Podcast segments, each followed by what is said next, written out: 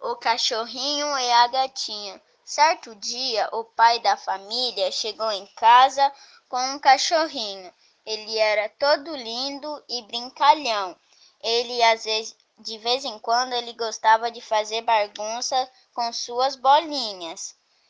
Ele brincava muito também.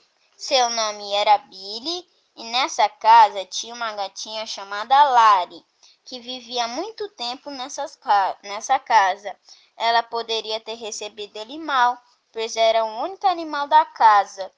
Ele, ela não recebeu ele mal e viveram os amigos para sempre, passear junto